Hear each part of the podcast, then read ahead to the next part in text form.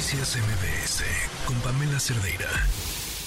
Pues les hablábamos hace unos momentos de este eh, esta serie de videos de, del trayecto y la llegada de la magistrada Ociel Baena a, su casa desde el aeropuerto, eh, las conclusiones que la Fiscalía de Aguascalientes ha sacado, desde un principio hemos visto, las fotografías que han filtrado. Nos acompaña en la línea Juan Baena, padre de Ociel Baena, quien fuera magistrada del Tribunal Electoral de Aguascalientes. Eh, Juan, antes que nada, mi más sentido pésame y gracias por tomarnos la llamada en estos momentos. Sí, pues, gracias a ustedes por darnos el espacio. ¿Cómo estás después de, evidentemente, la, de la tragedia? Es más que obvia la pregunta, pero de escuchar lo que la Fiscalía ha estado diciendo. Mire, estamos consternados pues, por la gran pérdida de nuestro de nuestro hijo, ¿no? y, con lo que respecta a los comentarios de la fiscalía, este, pues un poco inconformes con algunas cosas, con algunos señalamientos. Estoy escuchando por ahí la mecánica de cómo ocurrieron las cosas y hay unos puntos, unos detalles en los cuales estamos completamente en desacuerdo. Ellos hicieron su trabajo y pues no nos cabe la menor duda que tratan de hacerlo lo mejor posible, pero pues hay elementos malos, ¿verdad? ¿Cómo eh, cuáles?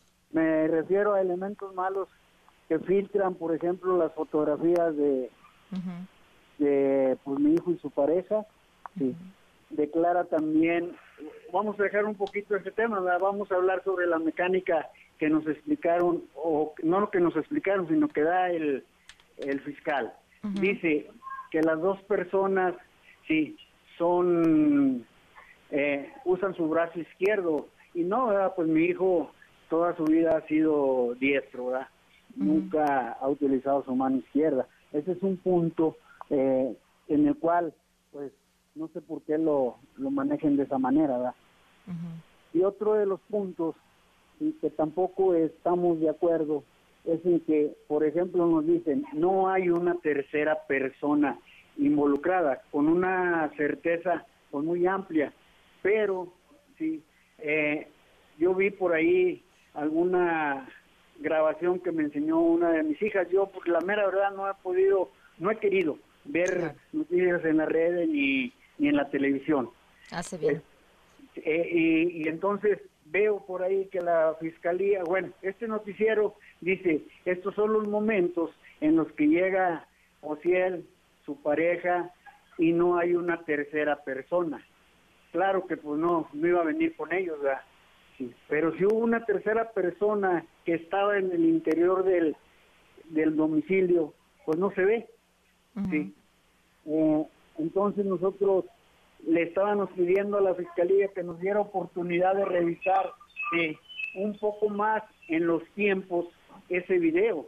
¿Por qué? Porque pues, nosotros creía, creemos que a lo mejor también pudo haber estado una tercera persona involucrada y que pues a sabiendas de que ellos se iban, dejaban el domicilio dos días y medio, tres días solo, y pues muy bien pudieron haber ingresado, esperarlos y pues cometer alguna cosa indebida, ¿no? Sí. ¿Y eh, por qué digo esto?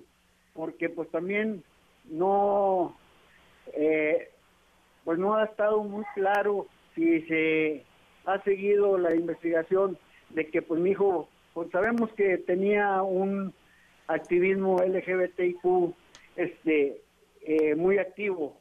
Y pues tenía, tenía amenazas muy fuertes con relación, no sabemos si a lo que hacía como activista o bien por su carrera política, que también este, pues, le crió muchos problemas. Problemas en los sentidos, ¿en qué sentido? En que pues se vio amenazado pues de muerte, ¿verdad? De muerte este tal que la última vez, el día 3 que estuvo por aquí, me platicó, acá en Saltillo, él me platicó que había sufrido una amenaza, sí, e incluso le habían dicho cuántos días tenía ya de vida y cómo iba a ser asesinado. Y pues se asemeja mucho a cómo se presenta la situación. Le había dicho esta persona a través de la, de, la red, sí, vas a, te vamos a asesinar dentro de dos días. Le dieron afortunadamente otros dos más, porque no fue a los dos, fue a los cuatro, pero sí fue de la forma en que le dijo, te vamos a degollar. Y pues fue degollado, todavía no sabemos bien, pero a lo que voy es que yo tengo como su padre que escuché su último su último comentario al respecto de las amenazas que sufría. Esa amenaza en sí le no sé por qué verdad así hincapié en que nunca se la habían hecho entonces este pues hay hay mucha duda si mucha duda por qué no seguir o investigar un poquito más esto cosa que a la cual le preguntaremos a la fiscalía el día martes que estará por acá en, en Saltillo mostrándonos la carpeta, sí, y pues ya comentaremos algo ah, al respecto. Por lo pronto esa es la información que tenemos, y eh, con relación a que qué comentarios tenemos, pues lo único que queremos es que quede muy muy claro el pues lo que haya pasado, ¿verdad? Nosotros ahorita todavía no tenemos tranquilidad porque no, no, hemos visto, como le digo, a mí y a la familia en lo personal, ya platicado, nos gustaría ver el video desde que la última persona sale de ese lugar, sí, hasta cuando vuelven a regresar. Si en ese video vemos que pues no hay ningún ingreso de una persona, pues a lo mejor nos daría un poquito más de tranquilidad en el sentido de que pues la fiscalía hizo su, su trabajo como debe ser, ¿verdad? Pero como le digo, hay cosas que hicieron mal con respecto a la filtración de, de las fotografías, ¿verdad? Terrible. A lo, cual, a lo cual sí quisiéramos darle un seguimiento especial y que la persona que lo hizo, sí, pues, eh, eh, no sé, tenga su castigo para que no lo vuelva a hacer porque eh, lo hacen con dolo, a lo mejor con tal de ganarse un centavo más vendiendo eso a la prensa, porque no quiero pensar que a lo mejor lo hicieron para sesgar la atención del móvil, ¿verdad?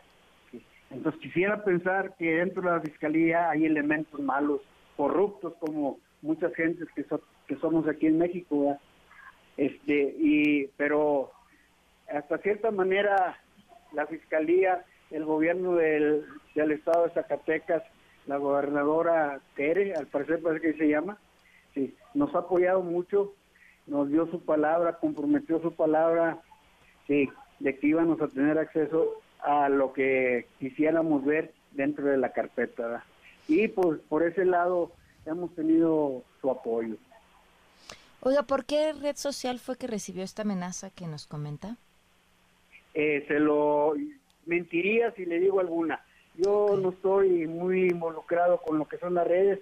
Lo escuché, escuché a mi hijo como una como una plática, ¿verdad? pero mentiría si le digo si a través de qué, qué red. ¿verdad? Claro, ¿y ha podido ya usted tener acceso al teléfono o la fiscalía lo tiene?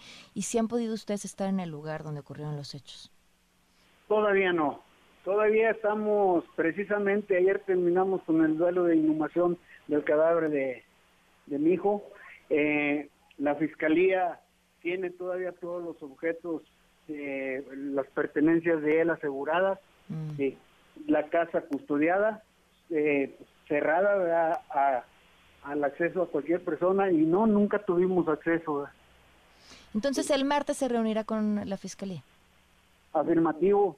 El martes más tenemos este por ahí cuestión de tema de horario y nos vamos a reunir para para ver lo de la carpeta. Pues si nos lo permite platicamos el martes. Si Dios quiere. Muchísimas gracias. Al contrario. Gracias y un fuerte abrazo. Noticias MBS con Pamela Cerdeira.